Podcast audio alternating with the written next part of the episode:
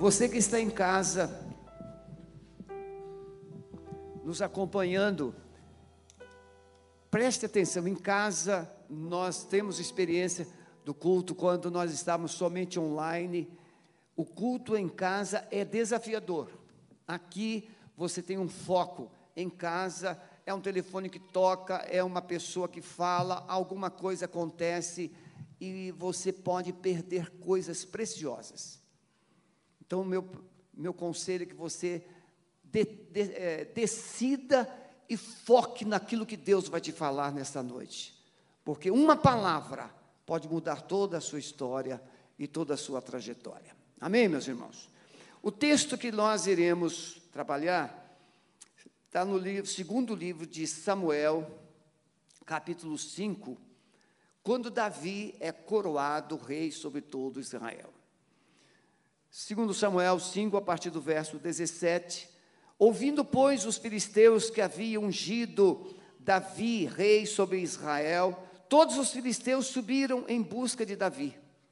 O que ouvindo Davi desceu à fortaleza, e os filisteus vieram e se estenderam pelo vale dos Refaíns.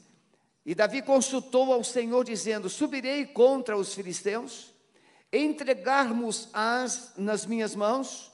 E disse o Senhor a Davi: Sobe porque certamente entregarei os filisteus das tuas mãos. Então Davi veio a Baal Perazim e feriu-os ali, Davi, e disse: Rompeu, olha aí, rompeu o Senhor a meus inimigos diante de mim, como quem rompe as águas. Por isso chamou o nome daquele lugar Baal Perazim, romper.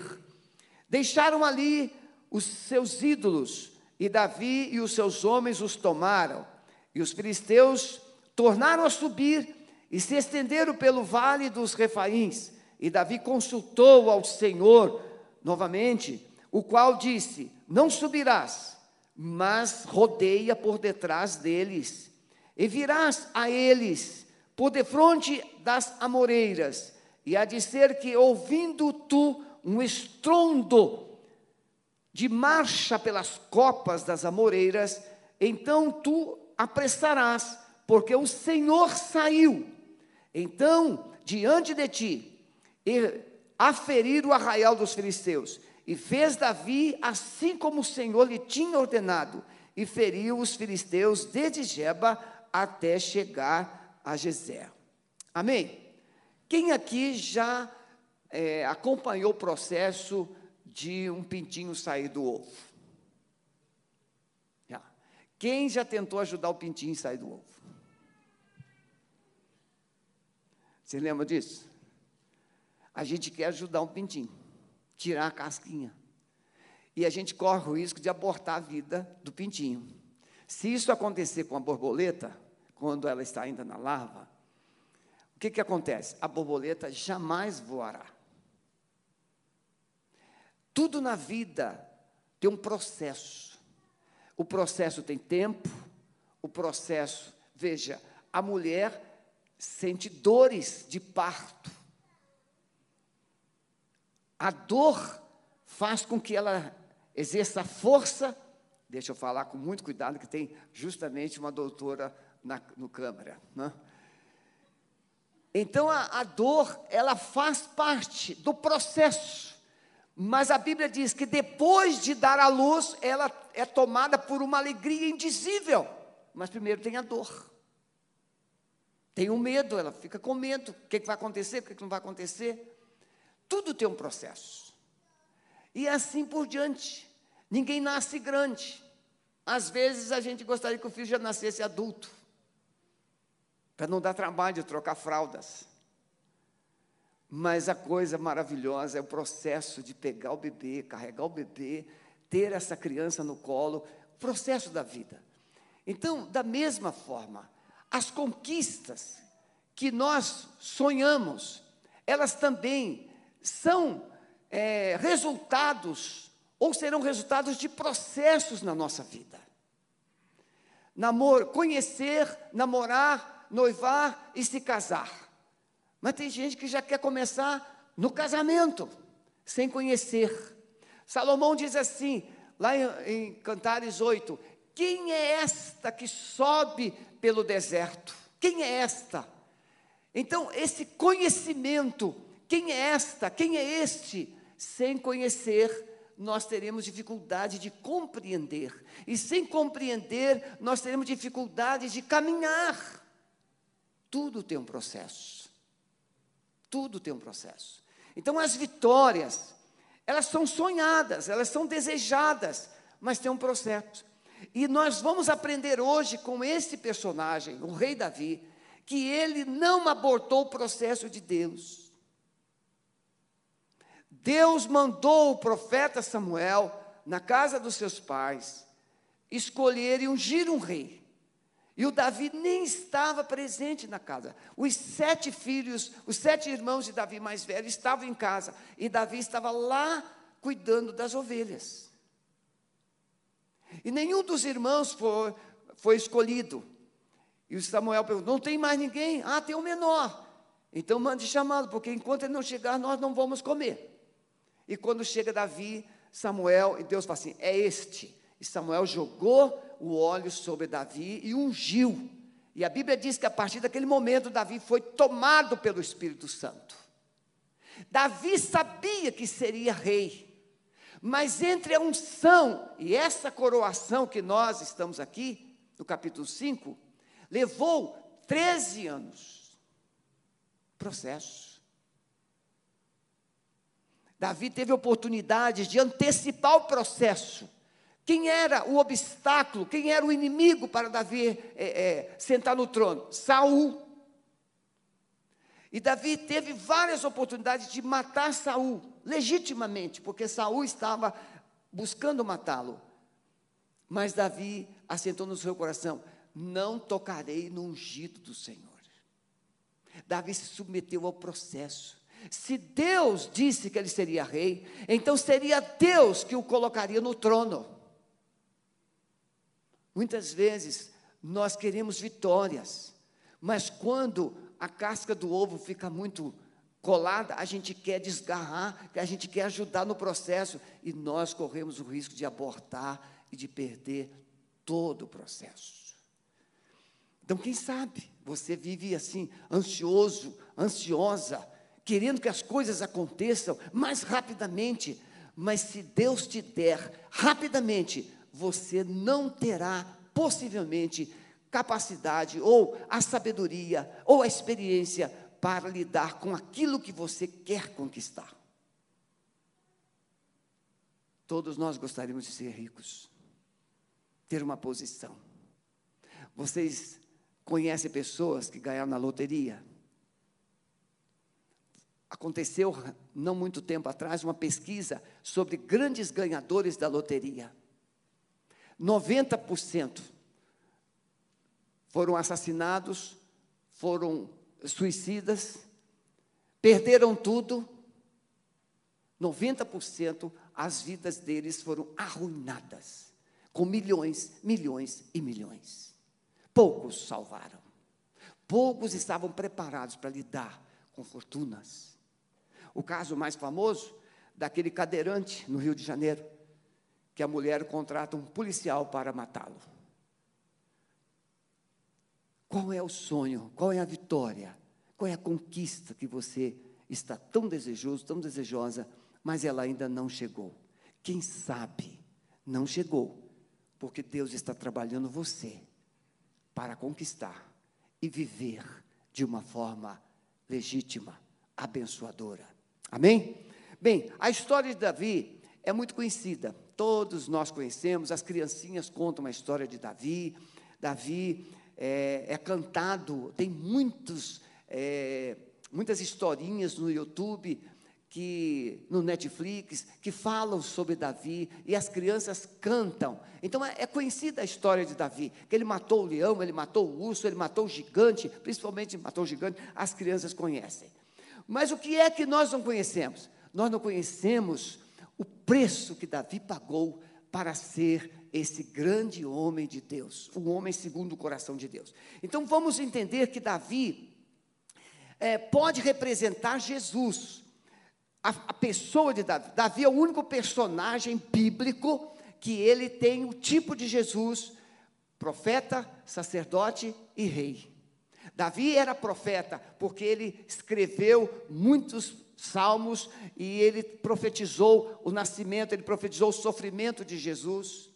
Davi era rei, mas Davi também era sacerdote, porque ele, em alguns momentos, como 1 Samuel 30, ele vai vestir-se de sacerdote, ele vai pegar a estola sacerdotal e ele vai consultar a Deus. E como ele fez aqui nesse texto, ele também exercia essa função de sacerdote, que era de consultar a Deus em favor do povo, em favor de algo que deveria ser feito ou buscado.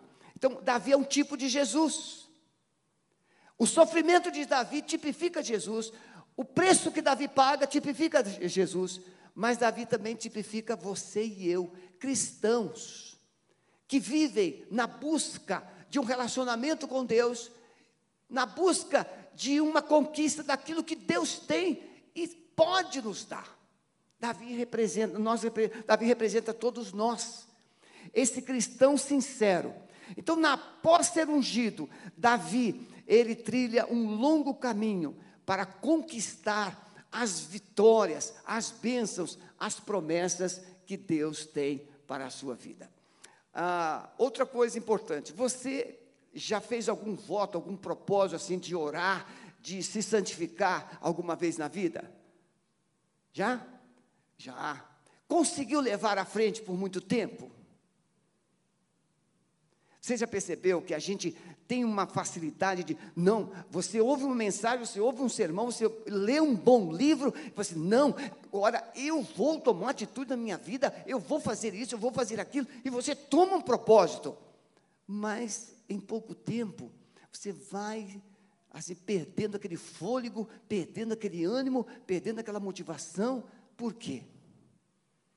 Porque não chega no tempo que você acha que deveria chegar a gente já quer começar na linha de chegada.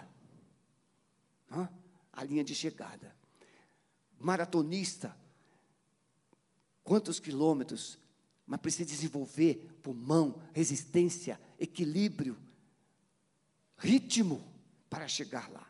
Então vamos trabalhar pelo menos duas coisas importantes nessa batalha de vencer os inimigos das nossas conquistas ou das promessas de Deus para a sua vida. Entender os caminhos de Deus para conquistarmos as vitórias que Ele tem para nós. Deus tem caminhos. A Bíblia, lá em, em Isaías capítulo 55, ele vai dizer que os caminhos de Deus são mais elevados do que os nossos, são melhores do que os nossos. Jeremias, quando escreve para o povo cativo na Babilônia, no capítulo 29 de Jeremias, ele diz assim: Eu bem sei os planos que tenho a vosso respeito, planos de paz e não de mal, para vos dar um fim e uma esperança, ou um final feliz. Então o povo estava no cativeiro, mas Deus tem planos para tirá-los de lá, mas esse tempo seria 70 anos. Se Deus dissesse para você assim: Olha, vou te dar uma grande bênção na sua vida, mas daqui a 70 anos.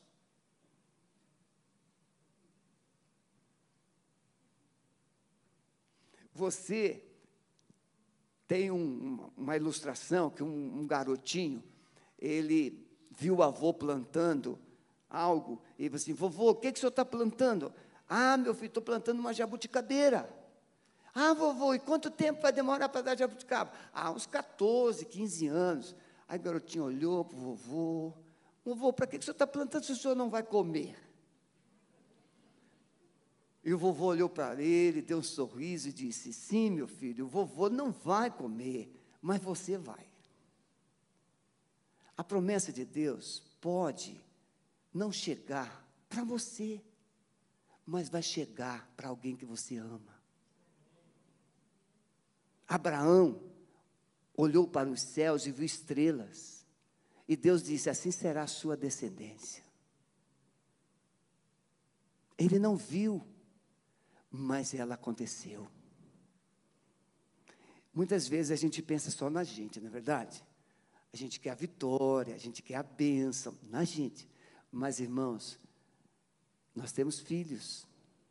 Ah, para que lutar por esse país miserável se daqui a pouco eu vou morrer mesmo? Pois é, mas os seus filhos vão ficar, os seus netos vão ficar. As conquistas de Deus não serão somente para você, mas para sua descendência, para sua geração. Então podemos olhar para a vida de Davi e aprendemos coisas preciosas. Quando nos comprometemos com Deus e seus propósitos, nós somos atacados por dentro e por fora. A figura de Davi é a figura do homem espiritual. A figura de Saul é a figura do homem carnal. Na verdade, dentro do âmbito espiritual, é o que Paulo fala em Romanos, que não vou citar daqui a pouquinho, capítulo 7. O conflito entre a carne e o espírito, que Paulo fala também aos Gálatas no capítulo 5. Então, assim como Deus sustentou Davi nessa batalha com Saul, Deus sustentará você na sua batalha carnal, na sua batalha é, espiritual, nos dias atuais.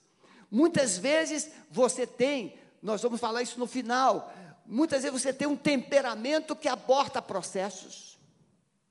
Você já estragou muitas coisas boas na sua vida por causa do seu temperamento. Muita gente estragou coisas na sua vida por causa da boca muito grande não consegue ficar. Eu conheci uma pessoa que falava assim, até em público demais, e ele falou assim: Mas você falou aquilo. Eu assim, eu estava lá no meu lugar dizendo assim: Não fale, não fale. E quando eu vi, eu falei. Você viu? A Bíblia diz que ninguém consegue domar a língua. A Bíblia diz, Tiago fala, que se alguém domar a língua, é perfeito, ele vai, vai ser levado para o céu direto. Então, se você não falou, fale. Quem está do seu lado, cuidado com a tua língua. Principalmente se for o cônjuge, né? Quando nos comprometemos com Deus e seus propósitos, nós somos atacados por dentro e por fora. Essas batalhas que nós temos dentro de nós, elas são constantes, constantes, e elas buscam destruir as vitórias, as promessas, as bênçãos que Deus tem para nós, para a nossa vida. A jornada que Davi vence, as lutas que Davi trava, são as lutas que nós também teremos que vencer, travando grandes batalhas. E quem nos ajudará? Deus ajudou Davi, e hoje o Espírito Santo ajudará você e a mim nessa grande batalha, nessa grande jornada. A grande conquista de Davi eh, se revela com a morte de Saul. Nós quando pregamos essa palavra, eu acho que foi por aí que o pastor Wallace pediu para eu repetir. Saul, ele não podia ver, ele não se alegrava com as vitórias de Davi. Quando Davi entrava em Jerusalém, o povo cantava: Saul matou milhares, mas Davi matou dez milhares. E Saul fica virado. Você já percebeu se você fica assim zangado com as vitórias dos outros? Quem aqui já teve? É uma pergunta difícil de ser respondida. Quem aqui já teve assim um, um pouco de insatisfação com a vitória de outros? Levante a mão. Tem honesto? Tem, tem honesto, tem honesto, tem honesto. A gente fica assim, veja, mas a gente precisa se alegrar com a vitória dos outros. A gente precisa se, é, se viver essas conquistas. Davi ficou muito feliz de estar lá servindo Saul, mas Saul, quando começou a ver o sucesso de Davi, Davi matava os gigantes, Davi matava os inimigos, e aí Davi, Saul queria matar Davi, porque ele era famoso, ele era respeitado, ele era amado pelo povo. Essa batalha para destruir o homem espiritual. Davi, como é que Davi enfrentou Saul? Davi enfrentou Saul agindo no espírito. Paulo vai dizer isso aos coríntios, que as armas da nossa milícia, elas não são carnais, mas são espirituais. Mas vamos lá. Romanos capítulo 6, versos de 6 a 14 diz assim: "Sabendo isto, que o nosso homem velho foi crucificado, para que o corpo do pecado seja desfeito." A Bíblia chama de homem velho aquela pessoa antes de entregar, de se entregar a Jesus. Homem velho é aquela pessoa com hábitos não espirituais ou não alinhados com Deus. Sabendo que, havendo Cristo ressuscitado dos mortos, já não morre, a morte não mais terá domínio sobre ele, pois quanto a ter morrido, de uma vez morreu para o pecado, mas quanto a viver, vive para Deus. Assim também vós considerai-vos como mortos para o pecado, mas vivos para Deus. Por exemplo, você está assim, louco, louca para falar uma coisa, e você vai assim: você está morto. Morto fala? Morto faz mal para o outro?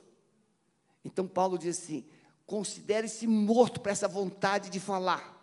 Considere-se morto para essa vontade de reagir dessa forma. É fácil? Não.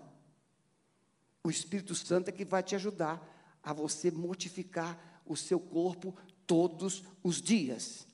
Porque o pecado não terá domínio sobre vós, pois não estáis debaixo da lei, mas debaixo da graça. Capítulo 8, versos de 6 a 11.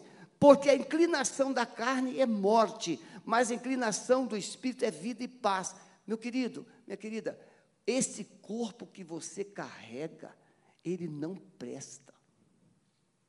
Pensa que presta? Você pode se olhar no espelho assim, que corpo bonito eu tenho. Só beleza. Mas ele é ruim, ele é carnal, ele é perverso. Aliás, esse corpo fede. Sabia disso? O cheiro que esse corpo carrega não é dele, é do boticário. Você colocou cheiro nesse corpo, mas o nosso corpo cheira mal por natureza. Você pega um cachorrinho, leva lá no pet shop, dá um banho nele, e ele vem todo perfumadinho, não é assim? Dois dias depois, como é que o bichinho está? Fedido. Por quê? Porque não, não renovaram o, o perfume lá do pet shop. Da mesma forma você fica três dias sem tomar banho, sem passar um perfume, sem passar alguma coisa, fica três dias. Se alguém vai querer ficar perto de você, sabe quem vai ficar perto de você? Uns mosquitinhos. A gente cheira mal. Por quê? Porque esse corpo é ruim.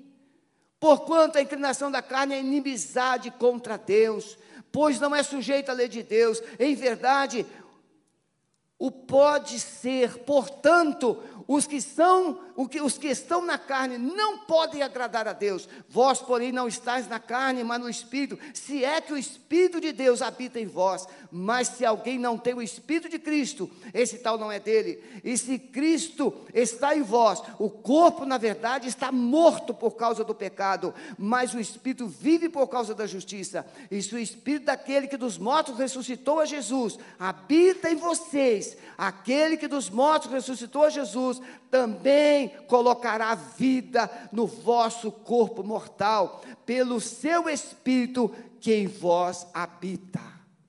Então o corpo pode cheirar mal, mas o Espírito Santo coloca um cheiro bom, um cheiro de Deus. Ah, Paulo escreve aos Coríntios, diz, vós, vocês têm um bom cheiro de Cristo. Irmãos, o, o, a figura do cheiro foi provocativa. Quer ver? O cheiro que eu queria colocar. Você já viu aquela pessoa que trapassa, que mente, que engana, que faz as coisas tudo assim de forma errada? Já viu? Quando ela chega num ambiente, alguém diz assim: Ih, estragou, cheirou mal.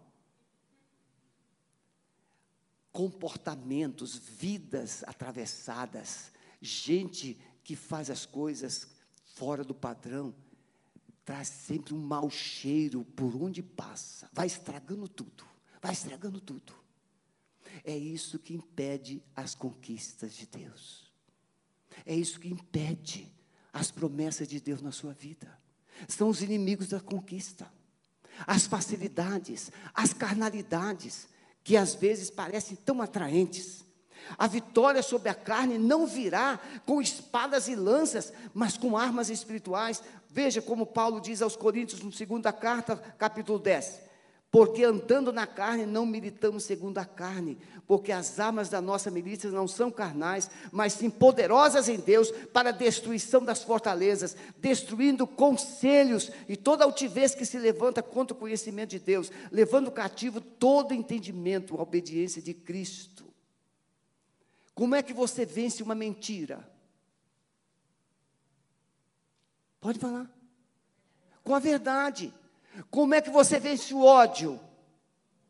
Com amor. Como é que você vence uma pessoa que calunia você? Perdoando. Fala amém. Quando você fala mal dela também, você está alimentando. Como é que a gente apaga um fogo? Com água. Mas se você colocar mais lenha, o fogo vai ser maior. Então a gente não ganha uma mentira com outra mentira, a gente não ganha o ódio com outro ódio, a gente não ganha um caluniador com outra calúnia, a gente ganha com Cristo. A gente ganha com a verdade. Então é isso que Paulo diz: você precisa usar a arma de Deus. Então, quando Davi lutava contra Saul, ele, em vez de usar o ódio, em vez de usar o ciúme, em vez de ele usar a, a, assim, a tentativa de matar Saul, não, ele perdoava, ele amava, ele ajudava. E quantas vezes Saul chorou pedindo perdão, mas o coração dele era traiçoeiro. Quantas vezes Saul chorou? Mas Davi usou as armas espirituais. Por isso que ele é, suportou 13 anos, mas ele conquistou as promessas que Deus tinha para a sua vida. Ele não deixou o inimigo roubar suas vitórias. Ele não deixou o inimigo roubar suas conquistas. Ele trabalhou armas espirituais. O apóstolo Paulo, falando aos Efésios, ele vai nos ensinar a usar as armas espirituais. Ele diz assim: no demais, irmãos, Efésios 6, 10, 13. No demais, irmãos meus, fortalecei-vos no Senhor e na força do seu poder, revesti-vos de toda a armadura de Deus, para que possais estar firmes contra as astutas ciladas do diabo. Veja bem, você quer enfrentar o mundo, você quer enfrentar o mal, você quer enfrentar o pecado, você quer enfrentar os, os adversários, mas você não se fortalece. Você está usando as suas próprias armas. A Bíblia diz: se você quer vencer as suas batalhas, se você quer ter as suas conquistas, você precisa aprender a treinar na academia do Espírito Santo.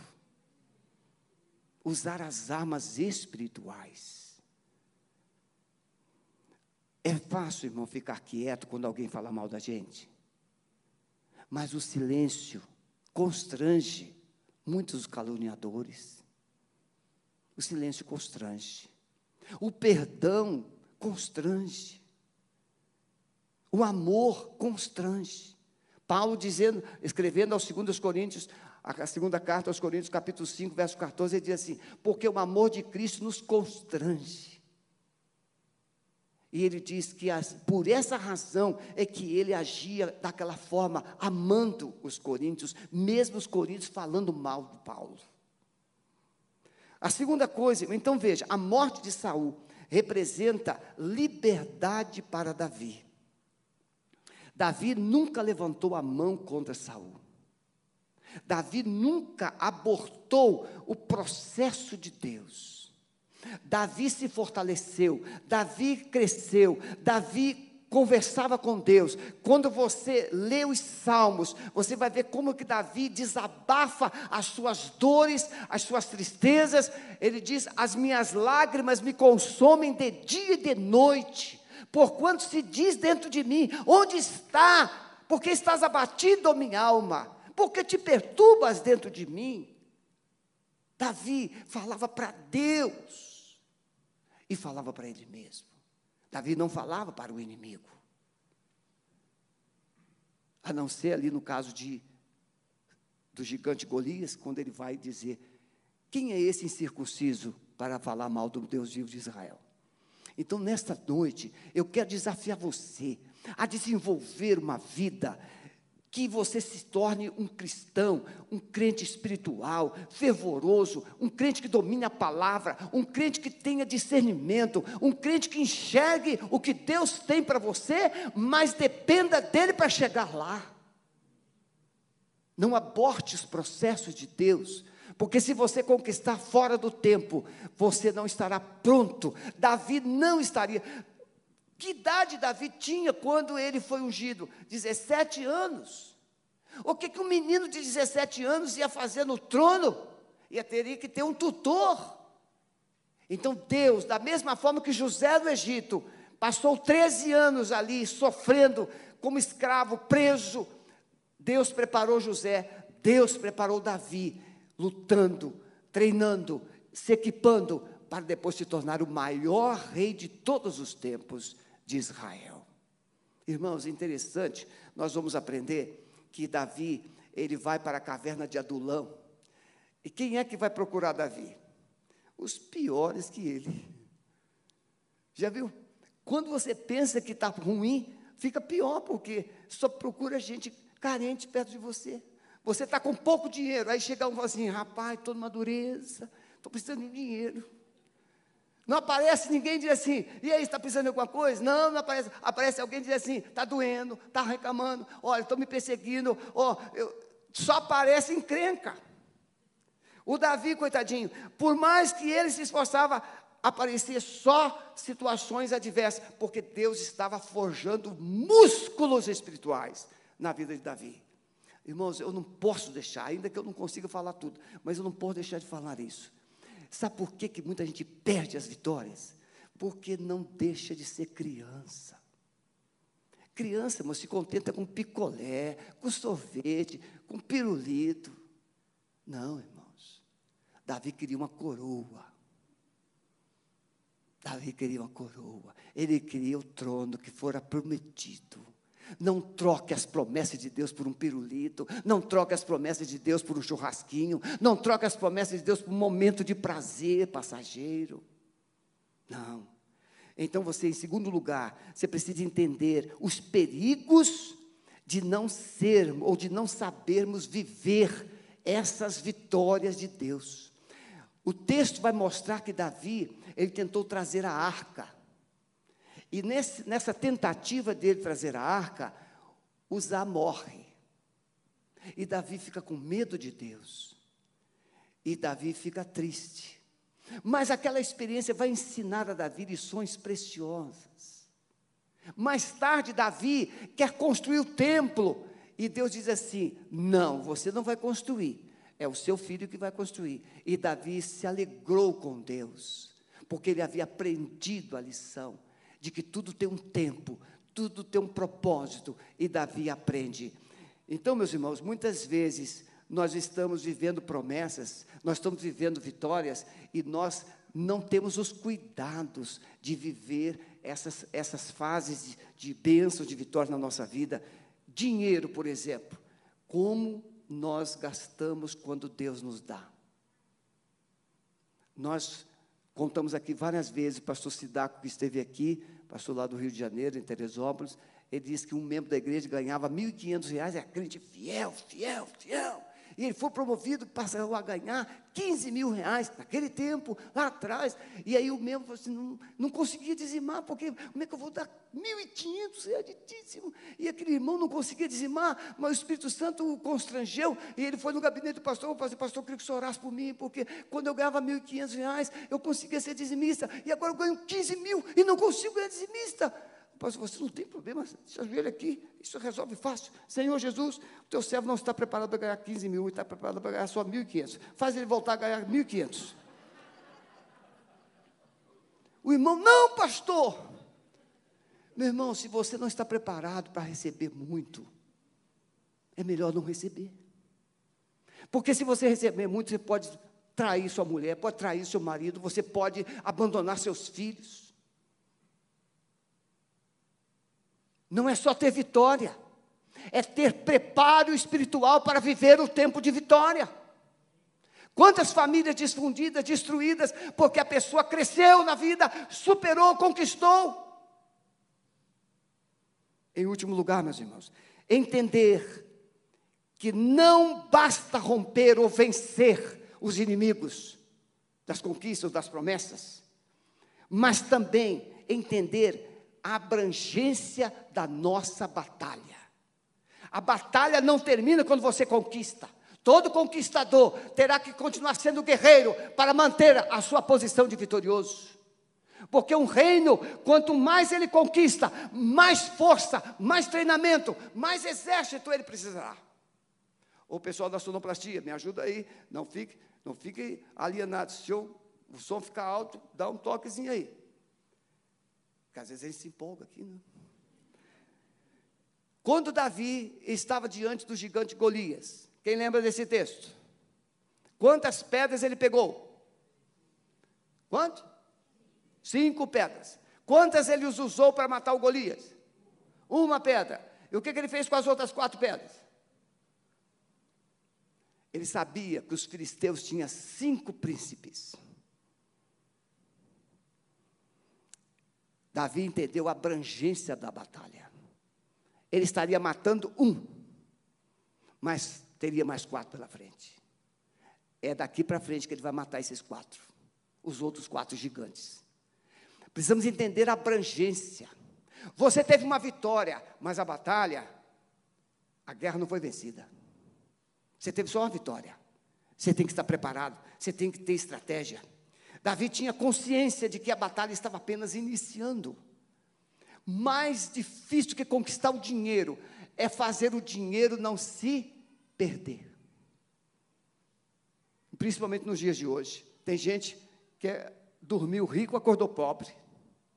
A bolsa de valores consumiu tudo, nas crises que a gente viu aí de 2008 para cá. Precisamos ter cuidado em comemorarmos vitória no início da guerra. O soldado inexperiente, ele acerta um tiro e levanta a cabeça, acertei! Aí alguém acerta ele. Ou então aquele mais inexperiente tira o capacete, joga para cima como se estivesse comemorando o título. Aí é, é atingido também. Então, todas essas coisas a gente vai aprendendo. Então, eu quero terminar essa palavra mostrando para você que precisamos lutar para não deixar o inimigo roubar no, as nossas conquistas. Eu quero pontuar aqui os cinco príncipes dos filisteus. Primeiro, príncipe de Gaza. Se tem uma coisa que ameaça as nossas conquistas, irmãos, é quando a gente desenvolve a confiança em nós mesmos.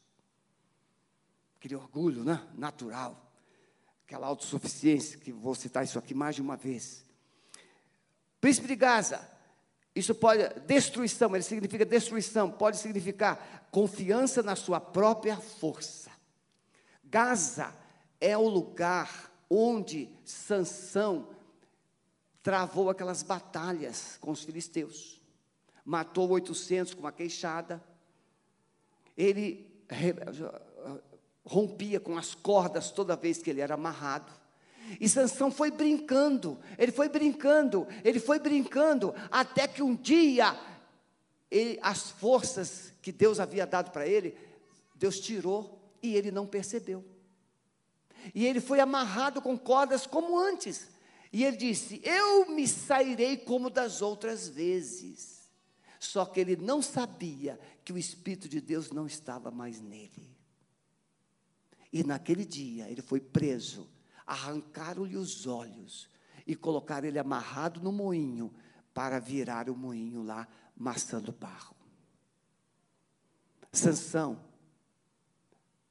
percebeu com alto preço o que significava confiar na sua própria força, não dependendo de Deus. Irmãos queridos, o pecado, ele ilude a gente. Você pode, você pode. E quando alguém vai tentar te corrigir ou te alertar, você cresce. Não, eu sei o que eu estou fazendo. E quando você descobre, você está no fundo do poço, perdido, perdendo coisas que você mais ama na vida, por causa de um momento de prazer, por causa de uma aventura inconsequente, por causa de escolhas erradas, porque você achou que tinha controle sobre tudo, mas não tinha. autoconfiança. Príncipe de Gate significa lugar amargo, prensa de lagar, lugar de amargura. Outra coisa que impede você ou rouba de você grandes conquistas são corações amargurados.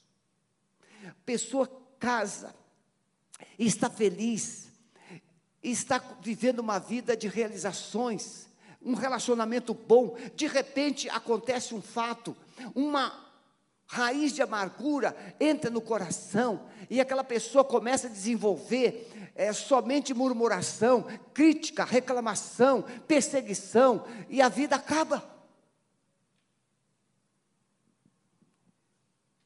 Feche os seus olhos um segundinho, por favor. E veja agora se você carrega no coração uma amargura, mágoa. Muito bem, pode olhar para mim. Se você guarda mágoa no coração, ela vai te destruir. O povo de Israel estava no Egito. Moisés foi lá com o poder de Deus e tirou o povo do Egito. Passou o Mar Vermelho. E aí o povo chega no lago de Mara, águas amargas. E o povo foi beber e reclamou: as águas estão amargas. O que, que significa aquilo? Significa que Deus estava confrontando o povo com o seu próprio coração. Se você não for confrontado nas suas raízes de amarguras, o Egito não vai sair de você. Você pode sair da casa do seu pai, você pode sair da casa da sua mãe, você pode sair da casa do seu cônjuge, mas a dor vai seguir você. Nós chamamos isso de mochila.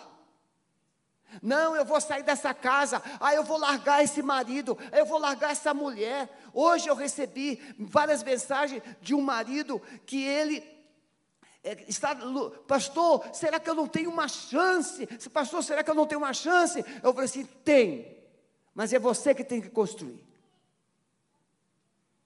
Tem coisas que Deus não vai dar mais, Ele já deu.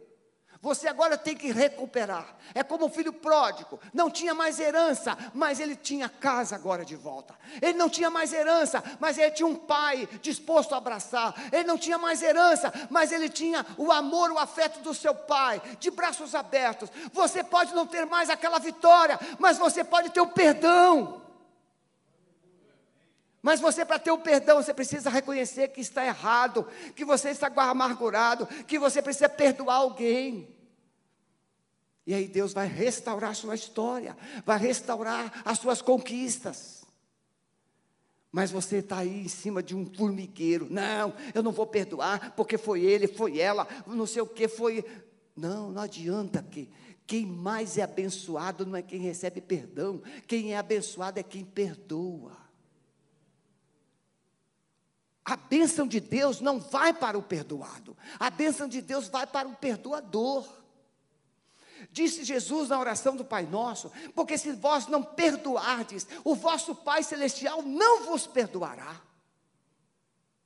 A bênção de Deus é para quem perdoa, mas se perdoardes, perdoa.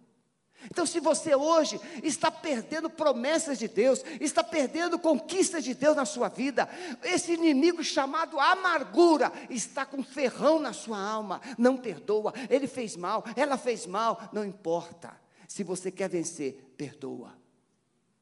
Perdoa. Terceiro, irmãos, príncipe de Ecrón significa impurezas.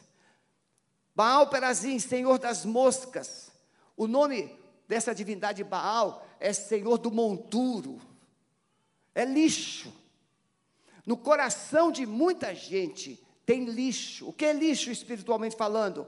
São pecados amontoados, práticas que foram se acumulando na vida, desejos. Pecado sempre será uma ameaça para as suas conquistas. E Satanás vai usar isso como uma isca. John Bever escreveu o livro Isca de Satanás. Sabe qual é a isca que ele se refere? Amargura. Ele diz, Salomão escreve em Provérbios, diz assim: uma pessoa ressentida é como uma cidade sitiada. Ou seja, ninguém entra, ninguém sai. É uma cidade fechada. É o ressentido, é o amargurado. Mas a pessoa impura, da mesma forma, o que, que uma pessoa impura traz? Somente os parasitas. Você já viu? Deixa um restinho de comida ali, deixa um restinho de comida aqui, deixa ali, daqui tem barata, tem rato, tem tudo na sua casa. Em sujeira. Não adianta você comprar flite, não adianta você colocar ratoeira, você tem que remover o lixo. Isso exige uma atitude. Você sabe qual o lixo que está no seu coração? Qual é o pecado que você tem guardado? Esse pecado, ele aborta processos de conquista de Deus na sua vida. Deus odeia o pecado. Quarto, príncipe de Asdod, soberba, autossuficiente, autossuficiência, orgulho. Um dos mais terríveis inimigos da conquista é o orgulho religioso. Tem gente que bate no peito, como aquele cidadão lá de Lucas: Senhor, eu não sou como os demais pecadores. Eu dou dízimo, eu dou oferta, eu faço cis, faço assado. Não. Autossuficiência, orgulho religioso. Pastor, o seminarista Sandro pregou aqui domingo de manhã o descontentamento santo, descontentamento não santo com cara de santo. Gostei dessa colocação dele. O que, que é? É isso aqui, ó. Você já viu aquela pessoa? Coloca a Bíblia assim no peito. Vou para a casa do Senhor. Eu conheci um cidadão que ele falava assim: Brito, eu vou viver o dia em que eu vou passar na rua e as pessoas irão dizer: Eis que passa aqui um santo homem de Deus. Olha, ele leu a história de Eliseu e ele queria ser Eliseu. Eu falei assim, meu irmão, Deus já teve o seu Eliseu, não precisa de outro. Ele precisa de você do seu jeito. Então, mas no momento em que a pessoa já desejou ser reconhecido como santo, já mostra como aquele, né? Pode me dar medalha que ninguém tem aqui mais, ninguém mais humilde que eu. Não adianta. Por quê? Porque quanto mais santo, mais você, menos você vai aparecer, mais mais você será reconhecido.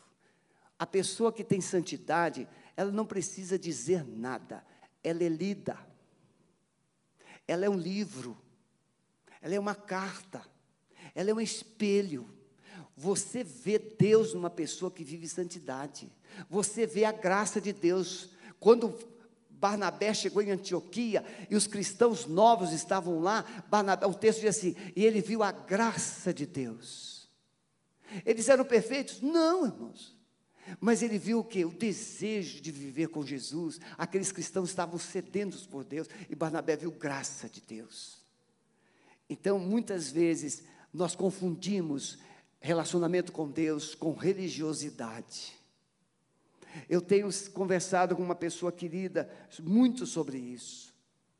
A diferença entre ser um religioso e ser um filho de Deus que desenvolve relacionamento com Deus. E por último, meus irmãos, príncipe de Ascalon, avareza e egoísmo. Significa esse príncipe. Eu já disse aqui várias vezes que eu conheci uma mulher, não tive intimidade com o marido, mas eu conheci uma mulher que o marido emprestava dinheiro a juros para ela. Mulheres que estão aqui presentes, se o seu marido te emprestasse dinheiro a juros, o que você faria com ele?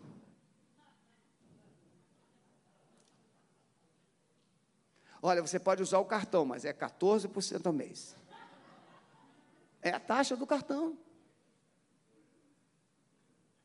Ou, não sei, eu acho que é. É sempre muito alta. Pode usar o cartão, mais 14%. Ou vou te emprestar para você viajar, mais 3% ao mês. Irmãos, a avareza não é não ter. A avareza é a pessoa que nunca estará contente com o que tem. O avarento, ele não divide, porque ele pensa que vai faltar. Ele tem muito. Eu conheci pessoas que faziam compra todos os dias, um quilo disso, um quilo daquilo, um quilo disso, um quilo daquilo. Por quê? Porque ele tinha medo de gastar o dinheiro dele. Nós tivemos um pastor aqui, pastor Henrique, deu testemunho aqui publicamente. Ele viveu uma vida tão miserável quando criança que ele, quando ganhava um pacotinho de bolacha no Rio de Janeiro, se chama biscoito, ele comia só uns dois biscoitinhos, guardava aquele pacote, porque ele tinha medo de faltar. Espírito de miséria. O avarento é o rico com coração pobre. Não gasta, não divide anda com rara, é, com uma fartura de pobreza. Tem gente que se veste mal, não tem? E não é falta de dinheiro, é péssimo gosto ou coração avarento. Baixe a sua cabeça, por favor. Quais são os inimigos que você tem enfrentado das conquistas que Deus tem para a sua vida? Quais são os inimigos? Os músicos podem vir. Estamos buscando viver um tempo de conquistas. Davi, enquanto Davi vivia em Hebron, os inimigos dele estavam quietos. Mas quando Davi foi coroado sobre todo Israel, os inimigos se levantaram. Quando você é um insignificante, quando você é pequeno, quando você não faz diferença, o diabo não te, não te importa muito. Mas se você começar a fazer diferença, se você começa a conquistar vitórias, se você começa a ser uma pessoa abençoada por Deus, o inimigo começa a mirar você. Como Davi reage diante desses ataques para tentar roubar as suas conquistas? Davi usa armas espirituais. Davi usa um coração humilde. Davi usa um coração submisso a Deus. Eu quero que você entenda que vir a esse culto de libertação, você que está em casa, acompanhar o culto de libertação, é muito importante. Mas o culto de libertação não vai te dar e nem vai te garantir uma vida vitoriosa. Quem vai te garantir uma vida vitoriosa é Jesus Cristo. E essa vida vitoriosa depende de um relacionamento seu com Ele. Se você quer andar em vitória e quer manter essas vitórias, essas conquistas, você precisará desenvolver uma vida de relacionamento íntimo e verdadeiro com Jesus. Davi usou armas espirituais. Quando Deus batalha por nós, o inimigo fica debaixo dos nossos pés.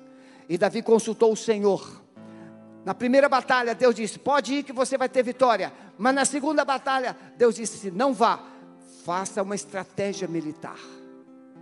Vai por trás. Porque eu irei na frente. Tem, tem vitória na sua vida que não será você que conquistará, é Deus que vai conquistar.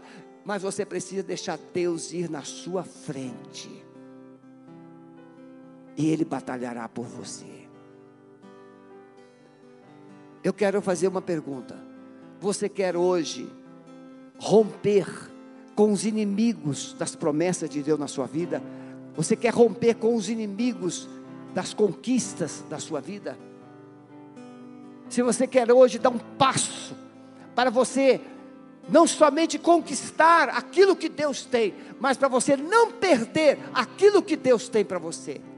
Deixe o seu lugar e venha aqui à frente rapidamente. Nós queremos orar por você, em nome de Jesus. Rompe hoje, como Davi rompeu Enfrente hoje, como Davi enfrentou, mas dependa hoje de Deus, como Davi dependeu. Se coloque debaixo da autoridade do Senhor na sua vida. Eu vou chamar o pastor Maurício aqui. Você que está aqui à frente, se você ainda não é membro desta igreja, pastor Maurício vai estar aqui orando agora. Fale com ele no final desse culto. Deixe o seu nome. E ele vai acompanhar você. Pastor Maurício é meu filho. Filho do coração. Ele tem prazer. Ele é, ele é conhecido aqui como pastor amoroso. Ele vai cuidar de você em nome de Jesus. Coloque as mãos assim. E agora, com seus pensamentos na cruz de Jesus, na obra que Jesus, aquela obra de Jesus destruiu os inimigos das suas conquistas. Os inimigos das suas conquistas estão debaixo dos pés de Jesus. E se Jesus estiver na sua vida, centralizado na sua vida, os inimigos da sua vida também estarão debaixo dos seus pés. E você não vai recuar. Você não vai perder o que Deus tem para você. Vamos orar. Querido, é a sua vez. É a sua voz que o Espírito Santo quer ouvir e levar até o trono do Senhor. O Espírito do Senhor está intercedendo por você com gemidos inexprimíveis. O Espírito Santo de Deus está conduzindo você, o seu pedido, ao trono de graça do Senhor. E esta graça está sendo derramada agora sobre a sua vida, sobre o seu coração, sobre o seu impossível, porque Deus está aqui. O Espírito Santo de Deus é sobre você, é sobre a sua casa, é sobre a sua família, é sobre os seus negócios. O Espírito Santo de Deus está te dando agora palavras, está colocando no, no seu coração sentimentos expressões que o Deus quer ouvir. Comece a falar com Ele agora. Comece a colocar diante do Senhor a sua dor. Comece a falar. Fale, fale com o Senhor. Ele quer ouvir a sua voz. Pai, em nome de Jesus, eu me uno aos meus irmãos agora, Senhor, diante do seu trono de graça, diante do seu trono de glória, Pai, suplicando, Senhor Deus, que o Senhor olhe para nós. Olhe, Senhor Deus, para nós com, Senhor Deus, com um sentimento, Senhor Deus, que nossos corações precisam sentir. Pai querido, aquele que precisa liberar perdão, que receba, Senhor Deus, força, sabedoria, poder do Senhor para perdoar, Senhor. Aquele, Senhor Deus, que precisa de força para vencer a amargura, o ressentimento, Senhor. Receba da tua parte, Senhor Deus, força, poder para vencer o ressentimento. Pai, de encontro, Senhor, ao seu cônjuge, e de encontro, Senhor Deus, ao seu irmão, ao seu pai. Pai, em nome de Jesus, conduza o Senhor nesse processo, Senhor, de reconciliação, pois nós sabemos, Senhor Deus, que os inimigos da promessa, Senhor Deus, estão sendo vencidos pelo poder do nome de Jesus pelo poder que está sendo derramado em cada coração, Senhor Deus, pela atitude, pela ação que cada um vai tomar diante desta palavra liberada, Senhor. Em nome de Jesus, Pai, vença, Senhor, que eles possam vencer, que eles possam entender o processo do Senhor nas suas vidas. Pai, em nome de Jesus, traz sim, Senhor, traz sim a verdade, traz a verdade, Senhor Deus, tira a mentira, Tira, Senhor Deus, a cegueira espiritual, Senhor Deus. Move, Senhor Deus, todas as barreiras. Move, Senhor Deus, os corações. Quebrante, Senhor Deus, esses corações diante do Senhor. Ah, amado Espírito Santo, nós temos a tua palavra, nós temos o teu Espírito e te pedimos, Senhor Deus, que seja conforme a tua palavra enviada esta noite. Cumpra o propósito em cada vida, Senhor. Pai querido, venha, Senhor Deus, trabalhar, Senhor. Trabalhe, Senhor em nome de Jesus, nós cremos que o poder do inferno, o poder do diabo está sendo desfeito agora, está sendo, Senhor Deus, destruído no poder do nome de Jesus. Mentes estão sendo liberadas, Senhor Deus, do cativeiro, Senhor Deus. Senhor Deus, corações, Senhor Deus, estão sendo restaurados. A alegria, Senhor Deus, está voltando, Senhor Deus, em nome de Jesus, porque a tua palavra assim diz que a alegria do Senhor é a nossa força, e nessa força que nós vamos vencer, é a força que vem do alto, a força que vem de Jesus, a força que vem da tua palavra, a força que vem do teu amor, Pai. Nós sabemos que será assim e nós aceitamos, Senhor Deus, nós aceitamos a tua palavra em nossos corações, em nossas vidas, Senhor, em nome de Jesus, que liberamos agora, Senhor Deus, uma palavra de crescimento de fortalecimento, de restauração, Pai, no poder do nome de Jesus, para a glória de Jesus, Pai. Amém. Amém, queridos? Fala assim comigo, Senhor Jesus, eu recebo esta palavra na minha vida, no meu coração, ela cumprirá o propósito pela qual ela foi enviada para mim, para minha família, por onde eu andar, o que eu fizer, segundo a tua palavra, assim será, em nome de Jesus, para a glória de Jesus. Amém. Deus abençoe vocês. Tenha, tenha convicção do que aconteceu aqui na sua vida. Aceite viver conforme a palavra do Senhor que foi enviada aos corações de vocês. Amém? Pastor Wabson, você que nos visita, se dirige ali ao estande de integração, tem uma equipe muito especial ali para receber vocês, tá? E conversar com vocês, orientar vocês no que for preciso. Deus abençoe. Glória a Deus. Que palavra poderosa. Você que está em casa, em nome de Jesus, viva tudo aquilo que Deus tem para você. Amém? Então, sexta-feira que vem começamos a